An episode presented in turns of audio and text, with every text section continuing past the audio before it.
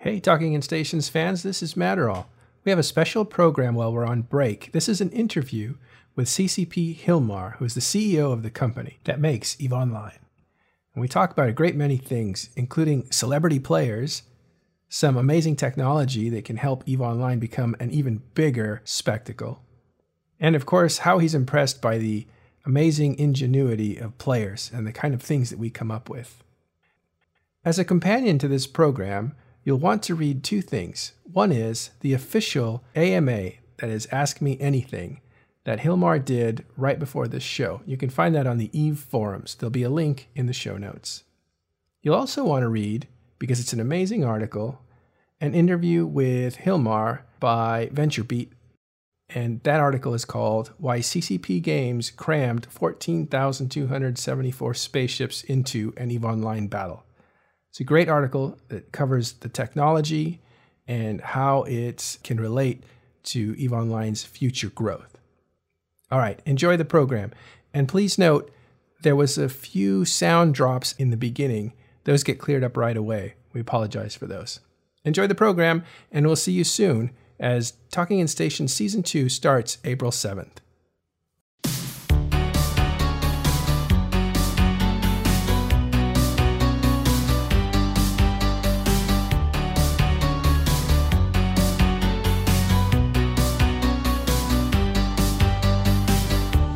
Welcome to Talking in Stations, podcast about EVE Online. Today we have CEO of CCP Games, Hilmar, and here I go messing up a name, Hilmar Veigar Pétursson. Very good. He's just finished uh, Ask Me Anything, an AMA on the EVE Online forums. He's talked about EVE Online now and EVE Online in the future. Uh, he is here and joined by CCP Falcon from the community team, we also have two advanced players Carneros from the Bastion Alliance, and we have Elise Randolph from Pandemic Legion. Welcome to the station, Hilmar and Falcon. Thank you. We've just been reading over AMA. Really good answers. I just want to say I really admire you and the equating the abyssal mechanics for creating uh, new items with um, gambling and I like how you answered that question because you seem to just hammer that question into the dust. it has no relationship whatsoever. Uh, uh, go if you guys if you guys read any question, go back and read that. It's about the sixth or seventh question. All right. Uh, to get started, Hilmar, I wanted to ask you to describe what the last few years as CEO have been. Uh, so the last few years have been um, how should I say, every year has been different. Uh, and frankly, every year I've been at CCP has been different.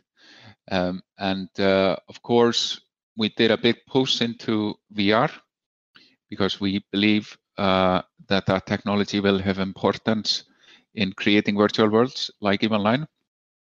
Um, and uh, we were quite successful in getting code development funding from the big platforms and made some phenomenal games, Gunjack, Valkyrie, and Sparc, which are still all going, uh, and allowed us to to reach to the level of of doing almost like second generation VR games for the first generation. Uh, but uh, in 2017, it was just clear that the basis for doing continued development was no longer there. So uh, we went through the process of changing the strategy and the structure of the company around that, uh, which is never fun to do. But um, such as the nature of our industry is that you have to take risks, uh, other you just fade away and and end up accomplishing very little. Um, and then uh, last year, uh, we were in a big process of uh, changing our shareholder structure, where we talked to a lot of different companies about uh, uh, potentially joining up with us as shareholders or acquiring the company completely. and that ended with us partnering up with Pearl Abyss, uh, which I think is a very healthy change for us at this point in time. Uh, as I said in the AMA, it uh, allows us in making some deeper investments in the foundations of EVE Online that uh, might not be, what should I say, super sexy in the short term, but uh, when you have a macro view that uh, MMOs are important and they will continue to be important, might even be researching right now, uh, then that gives us kind of a much clearer context on doing some deep surgery on Eve, which I think Eve warrants uh, completely. There, there are some fundamentals to Eve uh, we have been digging into over the last few years, which show that Eve Online has importance way beyond its uh, sort of current existence, for lack of a better word. Is it is it a burden off your shoulders now, not to have to worry about funding the company or or taking care of your investors who've been with you for so long? Uh, so uh, it's interesting you say burden of my shoulders uh, because it didn't really feel like that. Um, uh, it's not like our investors were a burden per se. Uh, they were great guys, and and we had collected uh, um, kind of a good team around the company. But it just is a topic when you have investors, you you gotta think about their ROI in the context of providing an exit, uh, and that always is a part of all the the conversation. My job as CEO uh, becomes, to some extent, making sure that happens. And now that we have, like John Duffett as strategic, uh, we just no longer have to think about that. Um, and and that, in a way, I, I, could say is a bit of a burden off my shoulders. Uh, allows me to focus more on on the company operations uh, and not worry too much about okay, how is this gonna uh, provide a path to an exit at some point. So there was, uh, I don't know if it was an actual intended push, but there's a lot of um, Hilmar is back in Eve Online um, because I guess you were doing virtual reality for a while and now you're back on Eve Online. What does that really mean? Uh, what does it really mean? Um, are, are you pl- you're playing the game again? We read that in the AMA, right? Yeah, yeah. So okay, I'll I'll tell you a story uh, because it's a little weird, uh, but it might make make sense in this context. Um, so there's a song uh, which goes something like uh, I, I, think it's called "Come Back and Stay for Good This Time" by Neil Young, I think. So uh, there was this odd moment in January where I just woke up with that song in my head. It, it was like extremely clearly. And and it was just like the song was just banging in my head like and like what does this mean? Like and after that i started playing it online uh, and that would just turned into this sort of weird thread of unraveling i don't know all my even existence through just going through the new player experience going through all the missions going through all the like things which i've done over i don't know the past 10 years um, and okay, there's some good bits, there's some bad bits, there's some bits which just haven't changed at all. Uh, and it was kind of just rediscovering this sort of path through the game as doing it as a as a kind of a fresh player. That sort of put me on on on this tirade of of now really going and addressing these things that just haven't changed since we put them in place 16 years ago. And and it's it's in a way shocking how much some of it has held up uh, and how some of it is even some of the best bits in Eve. Um, I was doing the pirate epic arcs, and it's just like it's such a good way to push people out into out of HiSec to have this sort of little carrot of a thing, and you have to kind of learn all the null survival tactics. Which, like, oh my god, like the fact that we're doing having people use like insta undock bookmarks to be able to do a mission in 0.0 and the only way really to do it is a what's a player created youtube. I, I it, kind of just became this uh, excellent reminder of like yeah there really is a reason why we lose so many people in the first 30 days. It's the the the, the game is just really making a point of not wanting you to like it. And uh, and I've been on a bit of a tear of trying to align us as an organization on doing something about that. Because we have, frankly, a huge amount of people which are joining or trying to join the game every every week. Uh, post free to play, we're now kind of this first quarter of the year, we're at similar levels as we were in the first quarter of 2013, which was the 10 year birthday of, Eve and kind of the, the peak of uh, new player acquisitions under subscription, and now, what, six years later, we're kind of at the at the same level. But the the, the game needs a lot of help in helping people get into the into the into the promised land of like when you're really playing Eve. Eve players are generally like really excited when the, they learn, especially like the CEO plays the game, right? So we were actually kind of uh, just talking a little bit amongst ourselves. Uh, Eve is like a, the sci-fi game where people live out these fantasies and they create these huge empires and stuff. And we're thinking, does the CEO have a CEO in game? Like, are you your own boss? Do you run your own corp, or do you get bossed around by somebody? Uh, when I play Eve online, I just want to be told what to do. Like, I, it's it's enough to run one company. Like to run a, a, a, space corporation. Well, you guys know how much work it is. There's no way I I could do that for reals. So, I I generally just like want to be a peon, being told what to do. So, so there's no, uh, you don't take the work home with you uh, in your space corporation. Well, my wife would argue whether sitting at my computer at home and playing game online is taking my work home or not. Uh, That's true. But uh, I'm certainly looking for to do something different in EVE Online than deal with PowerPoints and spreadsheets all day long. So your wife doesn't play then? What about your kids? Um, so my, my my wife doesn't play now. I had her play once, and uh, and it was kind of funny seeing her play. This was back in I don't know 2004, and and she created a woman avatar and just didn't hide the fact she was a woman.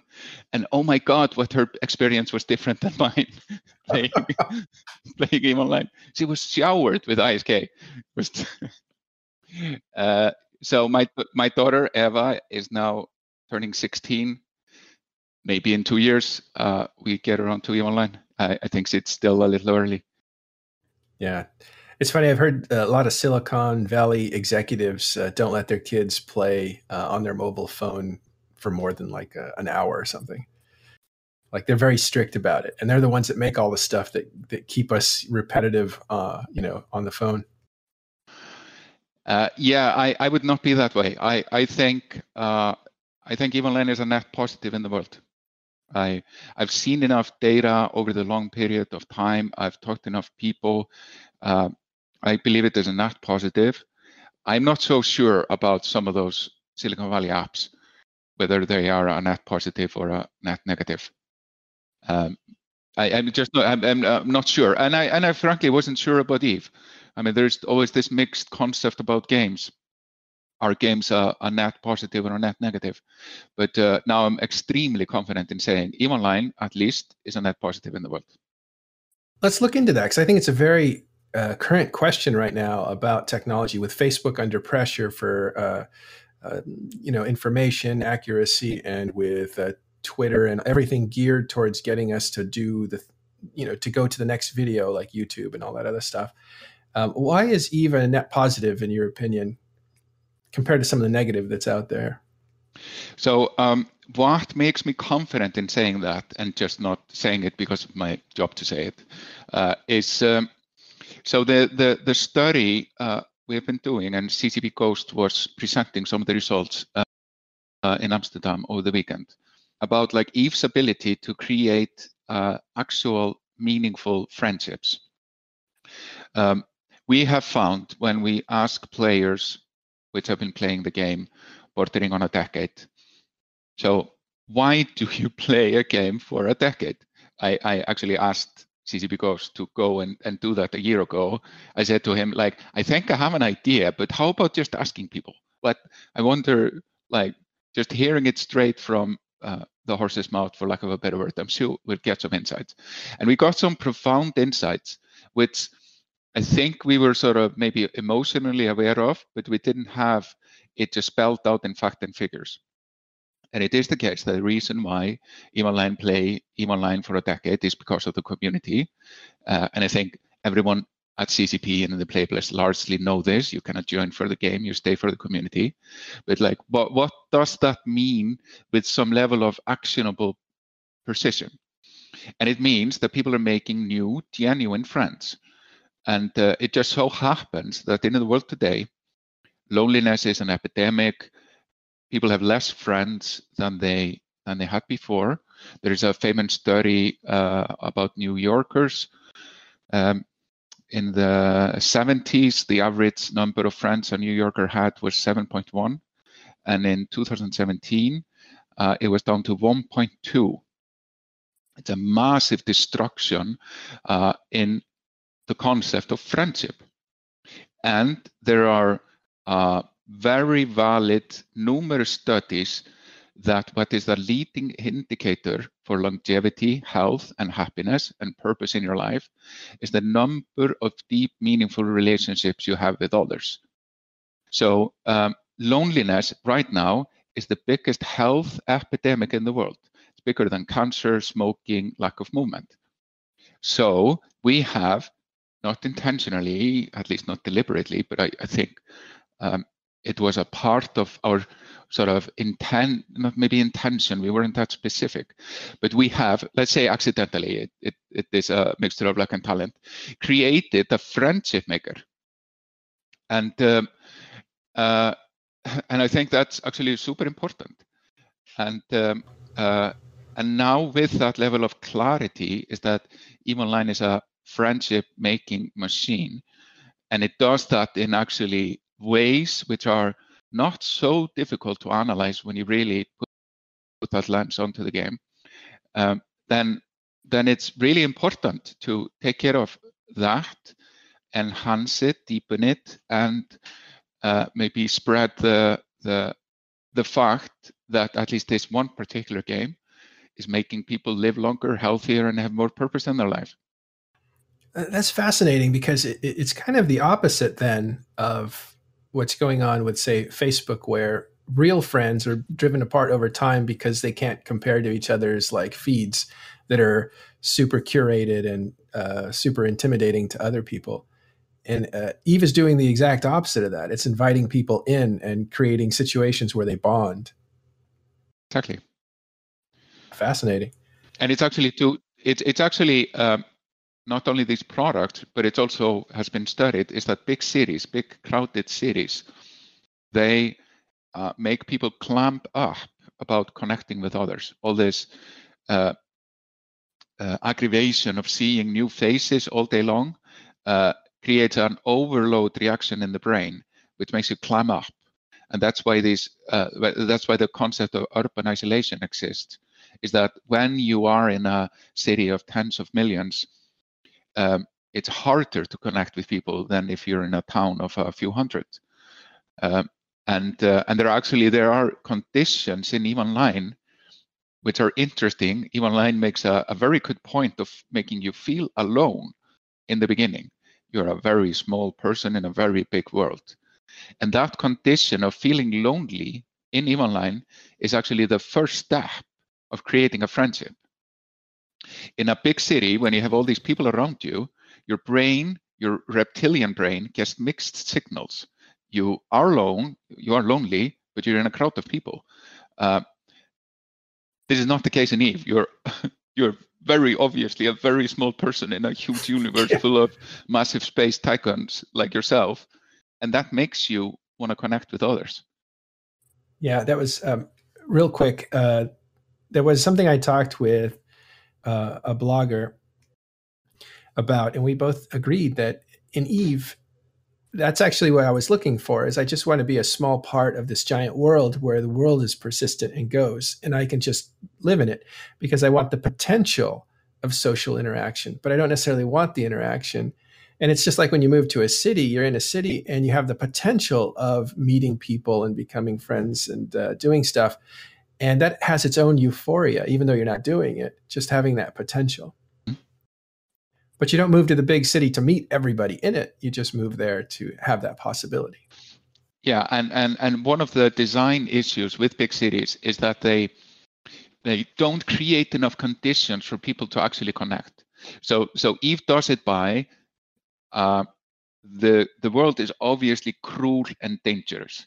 Like that is pretty clear when you start, uh, and you're very small.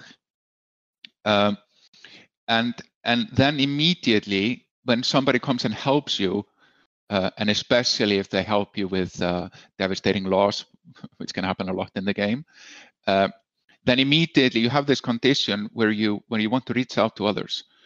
Uh, the the the struggle with a city is that they have been made to be safe, like they they claim to be safe, and I think for for at least the construct they are they are safe. So so you you you have less this need to connect with others because the, the need to connect with others is usually to bond against the element, have some social system that catches people when they fall, etc., etc. And, and Eve does a, a great job of creating these conditions and then have the level of intensity and shenanigans and backstabbery that makes it, it, it clear that the friendship is for real if it holds, especially if it holds over years and years and years it's fascinating. So you've built a, a friendship uh, simulator. yes. Well, we have like we didn't do this alone. Uh, yeah. We've obviously uh, uh, like gone all over the place to make this happen, and and we've did it with you guys. Like you, you were made, making the friendships. We we just created uh, an operating system that allows them to happen, but uh, we would know it, and it actually wouldn't be a thing unless Eve players would have actually bonded together to create friendships and also enemy enemies. But I've I've seen like the enemies of Eve Online is just another form of a relationship, not really seeing people like really actually hating each other. They they claim a lot to do it, but hasn't been my experience when I when I when I see people meet in person.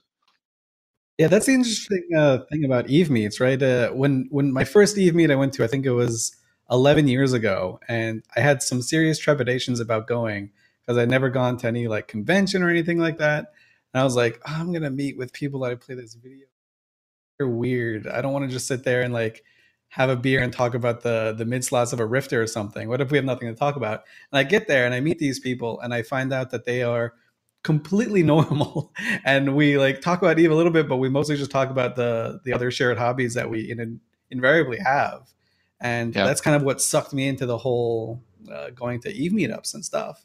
And there was recently like a, a, a huge Eve meet, um, like the the world tour, right? Uh, was in uh, Amsterdam just uh, just last week. Well, it was kicked off. Yeah, yeah, it was kicked off. The the, the FanFest on the road, I guess, is what you guys are, or FanFest on tour. Yeah, uh, just bringing FanFest light to uh, like seven or eight different countries. Yeah, I know. I'm co- I I am going to Australia of, of all places. wow, they sent you to the down under. Yes, I'm taking one for the team. Yeah. You, I mean, you may have been like mildly roped into that, but that's uh, that's all good, you know.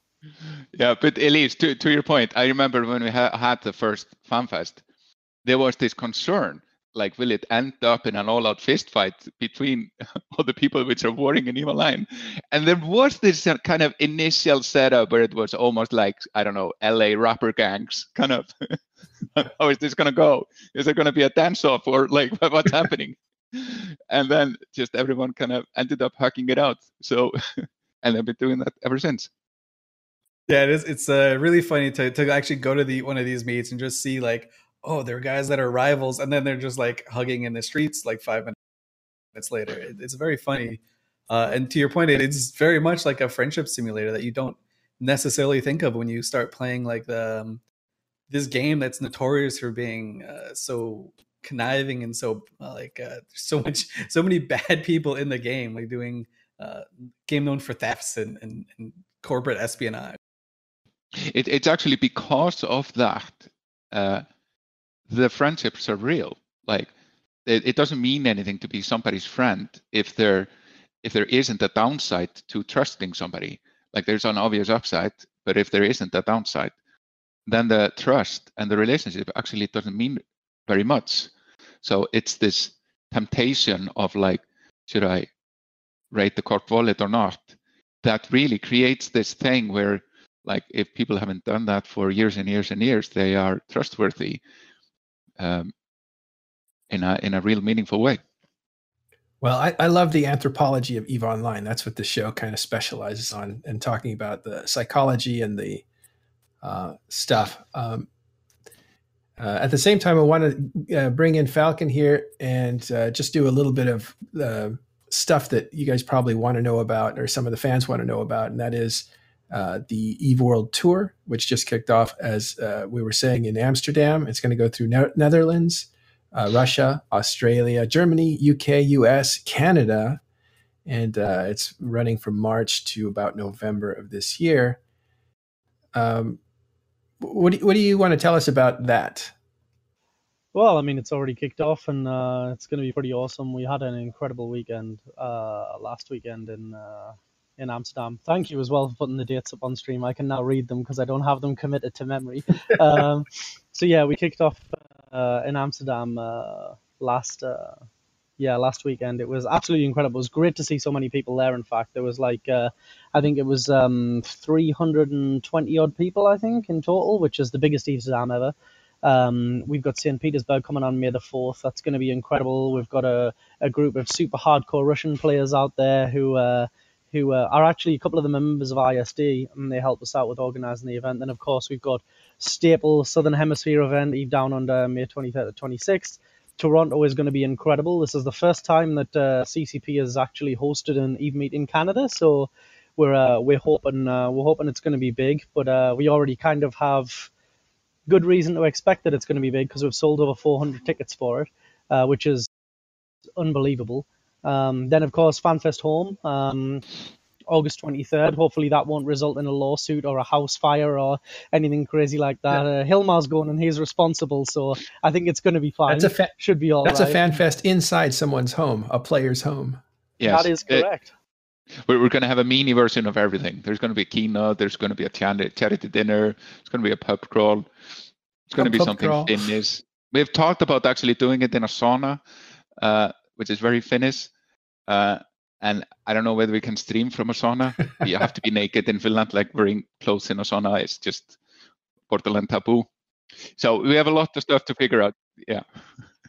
Maybe we just have a Finnish stream where where where it isn't pixelated. yeah. Yeah, that is that is one that I certainly will not be watching. I mean, you could use uh, you could use Eve ships to censor to censor everything out and make it stream friendly. It'll be fine. Yeah, yeah. It could be like in Austin Powers, where it's almost like there's always something obscuring the camera. Yeah, everyone's just walking around with like thoraxes and avatars in the right place. Well, thorax, yeah, that was kind of. you went there, Paul. I'm sorry to interrupt you, though, Falcon. What, what uh, did you want to finish? Uh, that, yeah, I mean, I sort of lost my train of thought a little bit, but let's let's roll on. Uh, so yeah, after that we've got Berlin. Um, Berlin's going to be awesome. It's organising uh, in coordination with the guys from G Fleet, and their event is just fantastic every single year. Then, of course, we've got Eve Vegas, which is always absolutely monumental.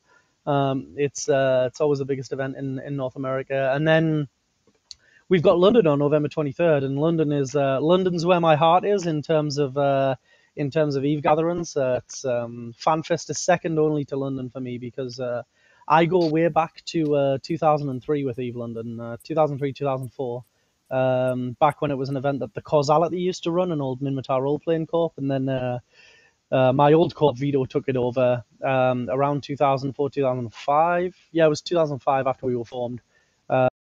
Um, and it's been run by Dimitri Slavik of uh, of Vito since. So uh, yeah, it's uh, it's we get a lot of old timers who come to who come to that event. So I'm expecting to see a big turnout in London. It should be awesome, and it's also the last uh, the last stop on the world tour. So it's um it should be a nice big sort of end of the year party. A look back over the whole world tour during the year, and uh, yeah, it's it's gonna be it's gonna be a, a hell of a show, no doubt. Wild. So take a look at that link that we've uh, provided you with and see which one you can go to, and you should get out there and go. Because it isn't a dance off, and you won't see uh, PL and uh, goons, you know, being sharks and whoever the other group was in that uh, in that dance off movie. Um, it's actually a bunch of people who get together and, and uh, swap stories and stuff like that. I remember in LA, actually, you were there, Hilmar. It was uh, after an Eve, uh, an E3 there's a big party uh, at the Mondrian, I think, the Sky Bar. It was a great party, by the way. John Landers yeah, got was. thrown into the pool. That was, that was I, a lot I, of fun. I, I also got thrown in, into the pool. Did you really? I, yeah. I missed that. Yeah, I, I had my BlackBerry in my pocket. Oh. And and after that, I, I needed needed to get a new phone, and, and I got an iPhone, and uh, it was suspected this was a scheme to uh, start development of of Eve for a mobile, getting me to switch from a BlackBerry to an iPhone. That was the genesis right there. Yes. Well, you know, it's Eve. I, I wouldn't doubt it because the plans are so layered. There's so much going on behind the scenes. Exactly. Exactly. And you guys were so nice that you guys, uh, after the party, were like, "Yeah, come back to our um, hotel." That you guys had a suite, and you allowed people to just stay as long as they wanted to. And you guys stayed a long time, which is was amazing. Yeah, I remember it was actually Dean Dean Hall was there, the maker of DayZ, like, uh, and I remember him like sprouting some deep deep Eve stuff, like uh, back then. He, he, that guy really knew his Eve, uh, really knew his Eve, as as you can see in DayZ. That's wild. Hey, how many uh, celebrities go through Eve Online? Can you guys track them? Well, there have been these rumors. Yeah. Let's hear some rumors. Superman was playing. Uh, Sorry, who? Uh, the guy who plays Superman. Uh, he was playing. Samuel L. Jackson was playing for sure. I think he even said it in an interview at some point. Uh, who more? Who do you remember, Paul? Yeah, I can remember this. I lost my mind when I heard out about that because I'm a huge Sam Jackson fan. So I was like, "Oh my god!" It was on like some Italian inter, uh, like some Italian like uh, radio station or something like that, where Samuel Jackson was like, "Yeah, I play Eve Online." I remember that like way back in the day, and I thought it was a rumor for the longest time. They were like, "Oh yeah, he said it on Italian media that he plays this game," and we're all trying to figure out which one in our corp was was Sam Jackson. we need to dig, dig, we need to dig that up, or maybe it's better just to have it like a meme. It's uh, yeah, if I remember yeah. correctly, I remember I think uh, Vin Diesel mentioning that he tried Eve once as well. Ah, uh, yes. He's like a colossal Dungeons and Dragons nerd, um, and yeah, he's he's super into gaming. Uh, absolutely, Vin Diesel played for sure. I think I was even on a phone call with him at some point where he was talking about it. Uh, that was probably more than ten years ago, it's like odd. Why would I forget that? yeah. Oh man, but we it, should it, get him to narrate our trailers. Like he has that voice. Like yeah, totally. I played by the rules long enough. totally.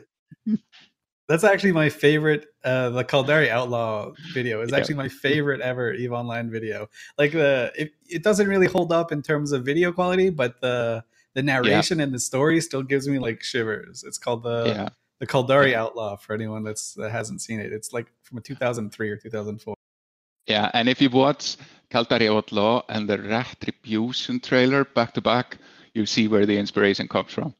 Like uh, uh, Retribution trailer is uh, is uh, is kind of a remake of the Caldari Outlaw, and then we, we did the Santa Claus version of it. Don't you remember that? You, you messed with the wrong guy. Santa Claus is a big space tycoon. We forgot uh, Basshunter too, the DJ. He also uh, he also uh, absolutely religiously plays even multi boxes like an animal. He's got like he's got a huge mining fleet. Yeah, and it brings it on the road. I he took me to his hotel room in Iceland after FanFest, and he's not kidding around. He had like booked everything to like the moon was breaking at this point on Sunday, and it was ready to go. And and and mine at the moon, planning his after party schedule around that. My favorite part about that is he like he started he, exactly the the pictures on the screen now. Someone managed to to just study the pictures that he posted so much that they figured out who his actual in-game character was and they went and started not harassing but they wanted to like follow him around and just ask him questions so this guy is like oh yeah don't worry i'll just post these fuzzy pictures no one will know but of course Eve players are some of the most dedicated like CSI workers in in gaming. So they figured out who he was in like 40 minutes. Yeah, I always call this CSI Jita when like someone sees like a tiny little thing on the corner of an image that suddenly gets like enhanced and pulled together, and then all of a sudden there's like ten different people analyzing it, and uh, yeah, it just turns into a mess. This happened with CCP Rise. I was talking to Fozzie when we were in uh, Amsterdam. He mentioned it on stage where um, CCP Rise actually randomly on, I think it was on a live stream in an interview, mentioned Um, just to, he described a fight that he'd had um, with a guy in Eve, and like 30 minutes later, someone Eve mailed him in game because they'd gone through Zkill, found the found the ship that had been killed, found the system, found exactly what the deal was, and just Eve mailed his, his player character in game, and he was like, "Well, shit." It doesn't take much. It really doesn't. It's incredible. How, how impressed are you, Hilmar, by the ingenuity of the Eve players? How impressed am I? I, I, I don't think there are many words to describe it really. It's like blown away, whatever. They, they, there just aren't strong enough words. I was actually now just reading the rental agreement from some alliance. Like uh, I found it on Eve 24, I think. There was like an ad for a rental agreement review. Uh, and like Jesus Christ. Was it? It must have been from Lady Scarlet. Uh, no, I can think of what it was, but and, and it was kind of crazy, like the level of detail. And then I started to actually dig into a bit, like how big is renting your alliance space to others? it is a rather substantial part of the economy. uh, and uh, and it's something that is completely meta created by players. The, the game has very little support to to uh, to enforce or, or have this happen. And uh, it's obviously something that's been developing for over a decade. But uh, the level of sophistication, uh, these kind of paradigms emerge out of Eve are just they're mind blowing that's actually something that, that we were talking about a bit uh, because like as, as, i remember when i first started playing the game my ceo was like an 18 year old kid right and and they were like oh bring whatever ship you want uh, do whatever you want who cares and as like uh, eve matured and, and the player base kind of matured with it we have these like lawyers making actual rental agreements that kind of that hold that would hold up in court like that's the level of detail they're going in and one of the questions uh, we we had was um, as the demographic of Eve kind of shifts and, and becomes more professional or changes, however it changes. Um, uh, is is Eve? Cha- are you guys like changing Eve at all, or do you take that into consideration when you uh, make uh, future plans and, and roadmaps and stuff like that? So I, I just dug it up. It's here. Rate my takes PLNC rental agreement. Yep, that's Lady Scarlet. Yeah, so lawyers for sure did that. Yeah. Was that you, Elise? New renters, ordering system upgrades, regional control, IAMS control, general rules of conduct, blue on blue, a AVOXing. Jesus Christ. And and and when we set up our rental thing, we we borrowed that same agreement and looked through it. Yeah. Yeah. So uh, I'm a big fan uh, of the Sapiens book uh, by Yuval Harari, uh, where he described so well this concept of humans uh, which it describes as flexible organization at scale. And I think EVE Online is, yeah, Paul holding it up. Uh, and uh, I should have my copy here somewhere. Um, and Eve is such an example of flexible organization at scale. Like the uh, Eve, Eve's player's ability to sort of adapt or die, uh, or, or, sometimes when I mispronounce it, adopt or die.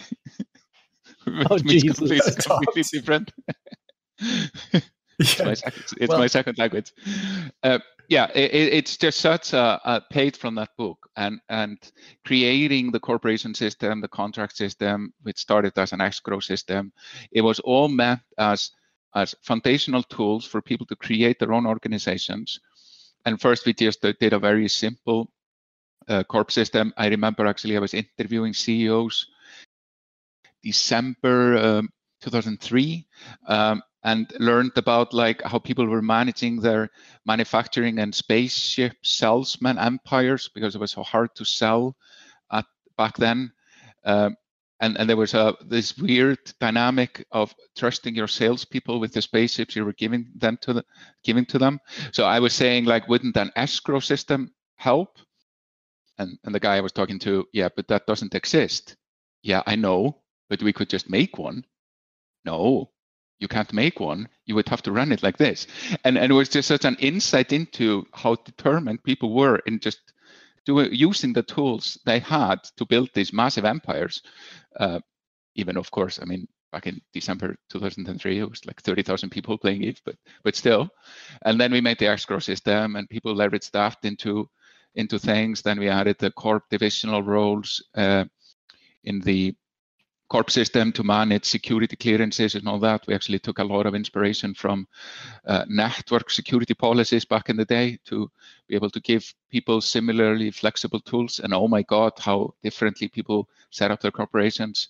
Then people created alliances. Out of that, we created the alliances alliance system, which hasn't really been touched much since then. But like all this notion of like having the executor corp and like all these weird things were to enable people to have uh, flexibility in the system. Then the contract system ultimately had the dream of becoming like a something you could implement like this rental agreement into the system. The system would be flexible enough so that you could hard code the conditions of a rental agreement. Not that we thought about it like that. And now when I took up this rental agreement, I was reading through it, it's like, oh my God, we have to take a look at the contract system. It's like, this is such a requirements description of, of what the contract system needs to be able to do. Yeah, I guess keeping up with the stuff that players invent, uh, it must be just uh, super taxing. It's super taxing, but also super inspiring. like uh, the level of sophistication that takes into doing something like this rental agreement is is monumental. Uh, like you were saying, this guy is obviously a real lawyer, and this is built on uh, a many years of trial and error to get to this place. Well, that's why I think Lady Scarlet had something to do with it. Cause she's been she's been renting territory out since 2005, I think. Well done, Lady Scarlet. that's how she finances uh, NC. Um, but um, that brings me to to the uh, the marketplace. Now, one of the things that drew me into Eve Online was that you guys had a robust market, everything created by players. Not not at the time, but a lot of things created by players, and it looked like a real stock market. And it even had uh, corporations, which was really cool, right? Future corporations running things, and governments are just gone. Uh, and even the governments are consistent of corporations. That just really appealed to my sense of futurism. Um, but the market has it had much is it going to get, or it has it had much evolution since it started, besides cleaning up the graphs and making them look a little nicer? No, the, the market system is probably one of the, the systems that has held up the most. And it's kind of funny how it came to be. Uh, so I was actually day trading on NASDAQ at the time. Uh, I was using a, a company called Datek. Um, and I just uh, reverse engineered how their system worked. Uh, and I just made the, the, exact same system for Eve, like all the bits and ask the orders, like and and I I plan to do like limit stop orders and like all the all the things that you can do to manage your your financial empire. We didn't end up making all of them. Some of them might have been overly complicated. Uh, and I think because we modeled it after a real system, that's why it has held up so well as it has. Uh, we, we had to think a lot about that we are uh, trading physical goods in Eve and they have a location. So all this like weirdness about the origin and placement of the order, which actually makes it quite a bit complicated. I would actually now, if I were to do anything, I, I, I were to make more like a global market for for the goods and items in Eve, which are obviously electronical. Like there is so much of the stuff in Eve which actually doesn't isn't made out of atoms. Like a blueprint in Eve obviously wouldn't be a physical thing. It would just be a some sort of uh, digital recipe uh, with some uh, copy protection. So I've actually been uh, tracking the blockchain universe quite a bit because they are facing a lot with a similar challenge on how to make uh, trading systems that uh, sort of flexibly trade extremely complicated items uh, with all these sort of smart contract elements and, and all those things. And uh, they have actually come quite a long way. So if you look at a trading system of a, of a blockchain exchange market, uh, there's actually a lot you can learn from that to bring to the EVE market system to take it to the next level without like involving blockchain or cryptocurrency at all.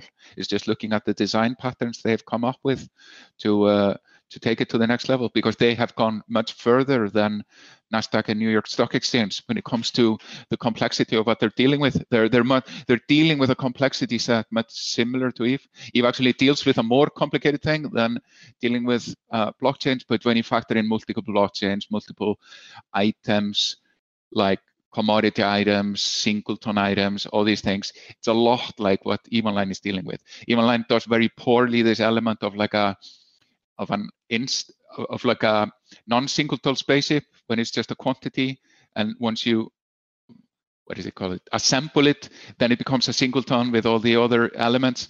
So that's why you have to trade the fitted ship uh, through the contract system. You can't trade it through the market system. But there are some interesting solutions that blockchain exchanges have come up with to tackle these kind of problems.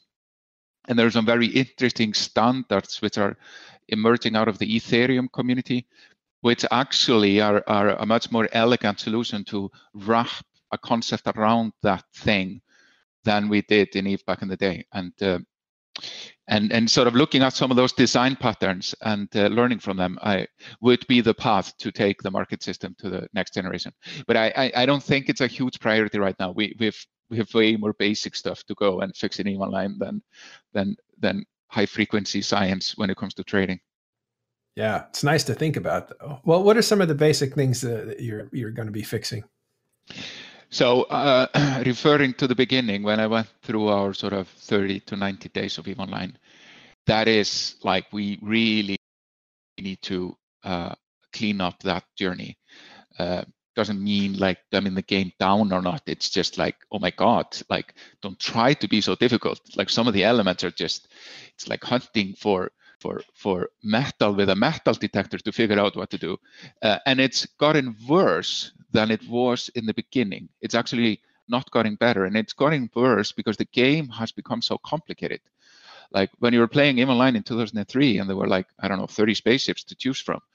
The game was much simpler in figuring out what to do next. Now, oh my God, like what should I do? Like the acres of options are, are, are, are daunting now beyond what they were in the back. So often, like when if players are saying, why, or if developers for that matter, why, why do we need to improve the tutorial? I didn't need the tutorial. Yes, it was a tiny little game when you were playing. Now it's like the legendary EVE Online with like a billion options to be like choice paralyzed by. we just need to like streamline the onboarding of the complexity a lot better than we're currently doing. Especially because there are literally more than 10,000 people every week that try to figure this out. And not a lot of them remained remain 30 days later. What about tech? What techs uh, are tech changes do you are you investigating or thinking about going forward for Eve Online? Uh, so we're doing the, the, big post now for the 64-bit client and DirectX 12 version of the client. And uh, uh, both of these are very important steps because we're not only doing those things, we're also cleaning up a lot of the stuff at the same time. Doing a DirectX 12 dedicated version of the of the client allows us to clean up a lot of the stuff in the 3G engine. And it allows us to explore topics like the Kuiper belt, Oort cloud, Saturn rings, huge asteroid fields, things like that, which actually just is, aren't technically possible uh, today. Uh, you can't even dream about it. It just cannot be done with our current engine.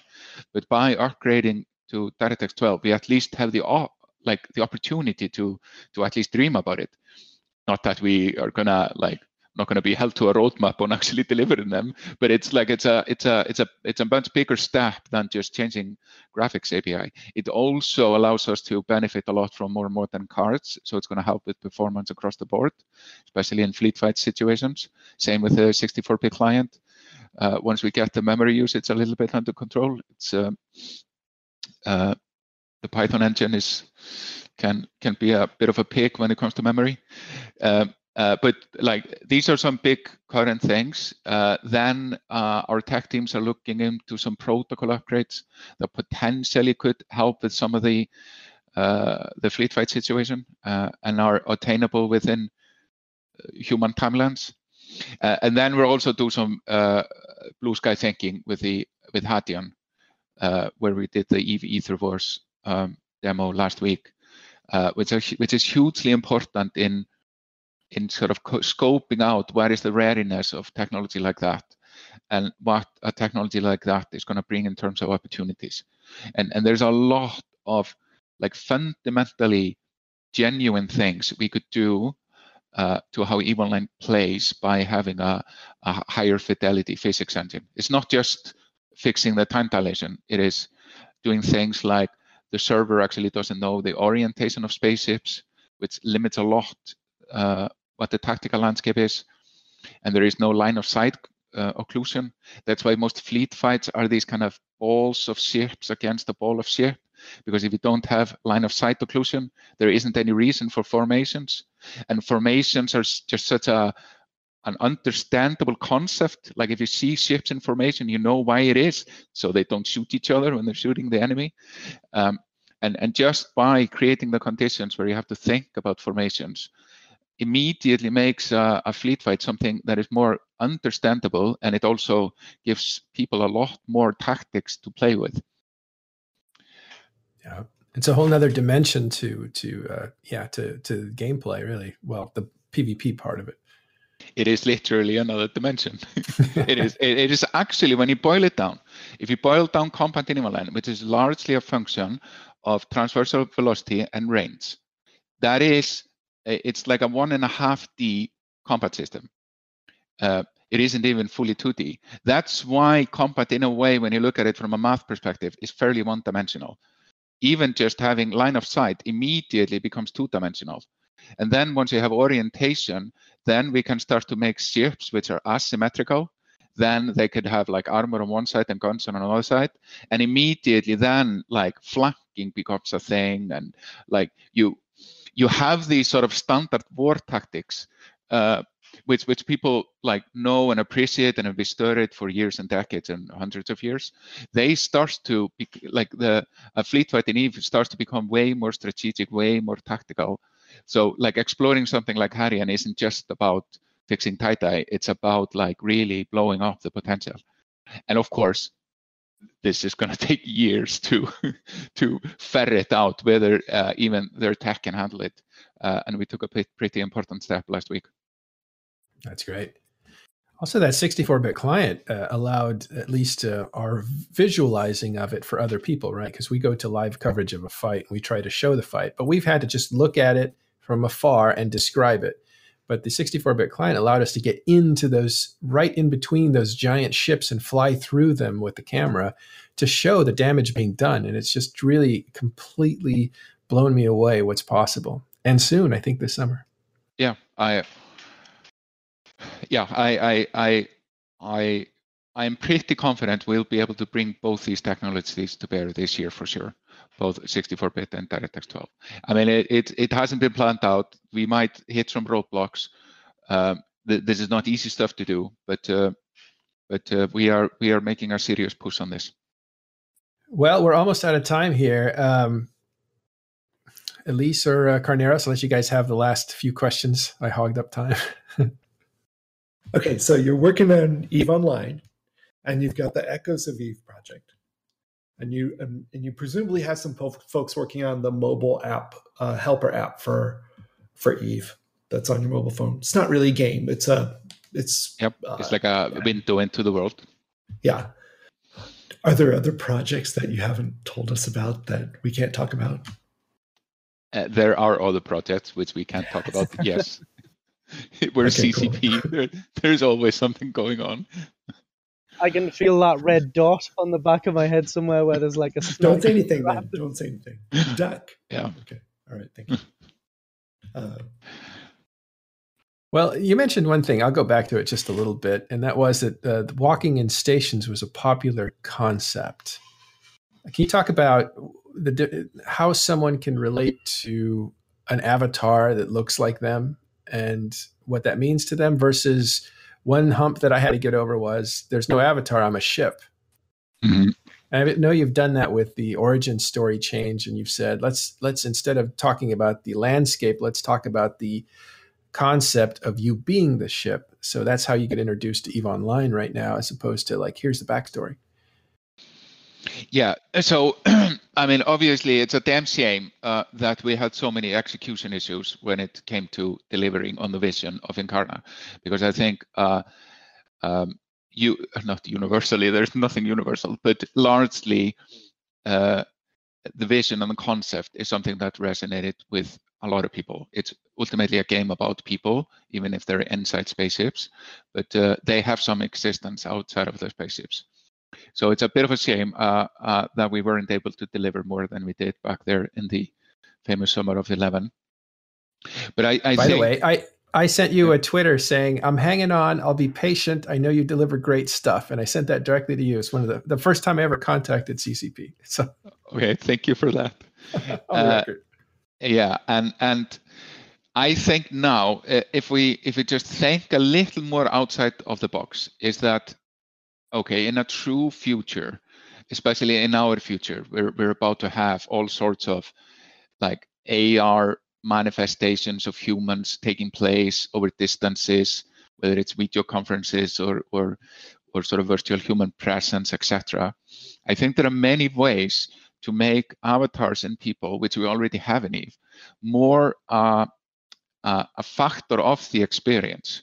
Because if you were to imagine a futuristic world where you're in a pod and you have your mind controlling a spaceship, then projecting your being onto others in some way or form would obviously happen very differently than people going out and hanging in a bar in a very sort of 80s sci-fi themed way. So I am kind of more uh, interested in taking some kind of slow, careful steps into that direction. But very much while I mean the focus now is cleaning up the first 30 days and doing these major foundational work on Eve and uh, and uh, addressing some of the economical issues we have in the game right now. Uh, but I, I I hope we come to a place where we can start to just have the human form, which we already have, and people spend hours creating that when they start the game, be more present with you in the experience without going on full ambulation, walking around space stations per se. I think there are many ways to do that in a smarter, more sci-fi way than than what we were thinking back in 2010 and 11. Now, one more thing on, along these lines, the artwork has changed dramatically. If I look back at old Eve Online, it had a certain flavor, an art direction that was foreign from US. It was, uh, at least where I'm from, it had a um, a novelty feeling to it um, that went away or has gone away because the characters that are created now are done by a, a generating machine instead of uh, you know look like more portrait based. Uh, I see. You, you're talking about the original first character creator. Yes, the first character creator. Yeah, where there were more. So when you saw articles, when you saw articles about it, they would show the portrait of the character, and there'd be so much expression built into the the portrait um, yeah. Do you regret yes, that at all, I, or? Um, do I regret that? Uh, I, am not like a person with regrets. I, I just don't function like that. You have to move forward always. So it's just like maybe they were the more unique and whatever, but I, I, I think there's a level of iconity that comes with uh, the current ones. Uh, and I think we can build on that. Currently, they're, for example, not uh, they're not done in PBR like we have done with all the all the ships, so they don't absorb environmental effects in a in a way that could be done. And especially as we bring them more to life inside your experience without going, as I say, full on ambulation in space stations, uh, there, there there's just so much more we could do with them. Uh, and and uh, like I said, I hope we we come to a place where we where we where we can have the luxury of of, of dabbling in, in that. But I, I think the fundamentals of Eve need more help right now. Uh, and and that is something that has to be a more sort of slower burn sure element. One one last question along this lines. The in the intro video, um, the old story was just pictures that uh, you used and had a voice that kind of talked you through the whole landscape.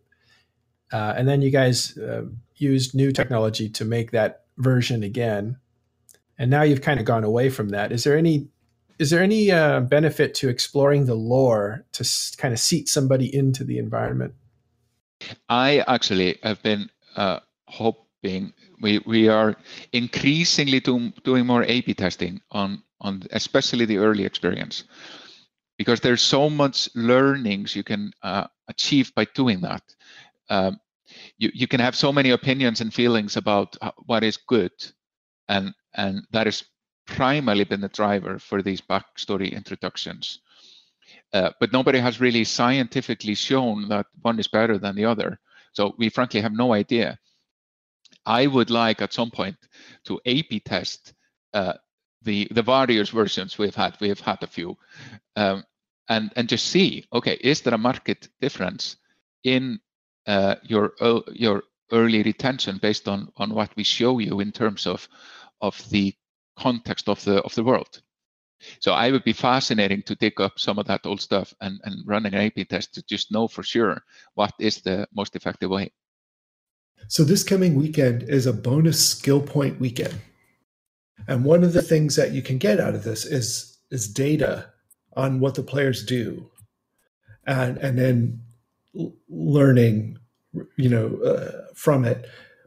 For this particular weekend, is there an experiment that you're trying behind the scenes, or is there a uh, is there something you're studying that you're looking forward to seeing the results next week? Yeah, so we did uh, uh, an experiment with this last year when we did uh, what did we call it? We didn't call it the double XP weekend, uh, but it's in a way it doesn't make any sense in Eve.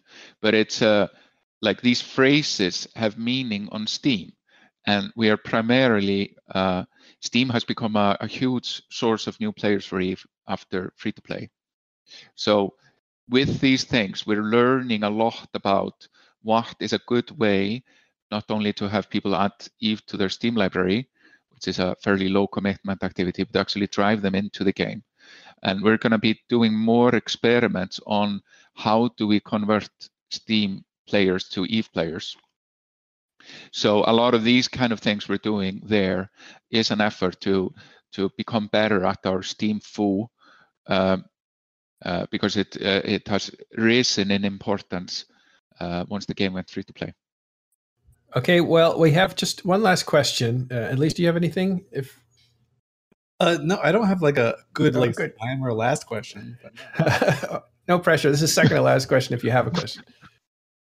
Um, I was just uh, we were talking a lot about uh, the Eve community and uh, Eve Online as like a, a, friendship builder and stuff like that. Is there anything that the Eve community has built in terms of like uh, memes or art or anything like that that is like just really gotten to where you're just like this is hilarious. I actually have to take a step back and just laugh at the ridiculousness slash greatness of this thing. So I'm, uh, I'm yeah, pull, go pull, pull, because I'm still scarred from the last couple of weeks, quite frankly. So yeah, just yeah, go. Yeah, Paul is taking the fifth.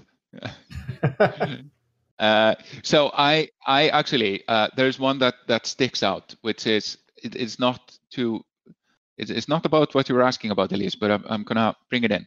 So like CCP Guard, who is now uh, graduated into just being a player, as he put it so well, he started with this kind of the the best ship in Eve is the friendship, uh, and and he started it years ago, and it was such a what should I say an emotionally intuitive element of of this of, of this aspect we were discussing about in the beginning about the friendships. So like Svenny as he is, he comes up with it in a in a bit of a like it's a is a bit of a sort of an emotional intuit. Uh, and then when we go and check the data and do science, it comes up like the best ship in Eve is friendship, and and it's just so like uh, it's such a an oracleic meme that uh, uh, that that really stands out to me. Yeah, that is definitely one of the like the indelible moments uh, of, of Eve Online and, and CCP Guard for sure. I actually remember like super vividly where he walked on stage in his cardboard cutout of a ship. And I was like, yeah, this is a French ship. And it was just the most ludicrous thing you could think of for a room full of like 30 year old sci fi nerds to just find enjoyable. And it's just great. Yeah, absolutely. And, and you guys uh, gave him uh, a planet, which was kind of nice. I noticed there's a Hilmar in Khador. Is that uh, related to you? Yes, that's related to me. Uh, all the developers uh, that worked on Eve prior to release uh, have their names somewhere in Eve Online. Extremely randomly where people ended up. it's okay. So look around Eve Online. There's systems named after developers. But uh, how many developers do you think have names for systems? Uh, probably around 40 people. Wow, that's a lot more than I thought. Wow. Yeah. Yeah. Wow. Well, Hilmar and Falcon, thank you guys very much for coming on Talking in Stations and uh, giving some insight on uh, the brains that work on uh, CCP's behalf for EVE Online. And, thank you guys. Yeah, it's great having you here. Thanks, Carneros, and thanks, Elise. Thank um, you. Thank you for thanks. a wonderful game. Yeah, it's always a pleasure, guys. Always a pleasure. Yep. Thanks, guys. Thank you very much. All right, everybody, that's it for now. We will see you again when we come back for season two of Talking in Stations on April 7th. We'll announce who the winner of the Avatar is at that time as well. So thanks for tuning in. We will see you April 7th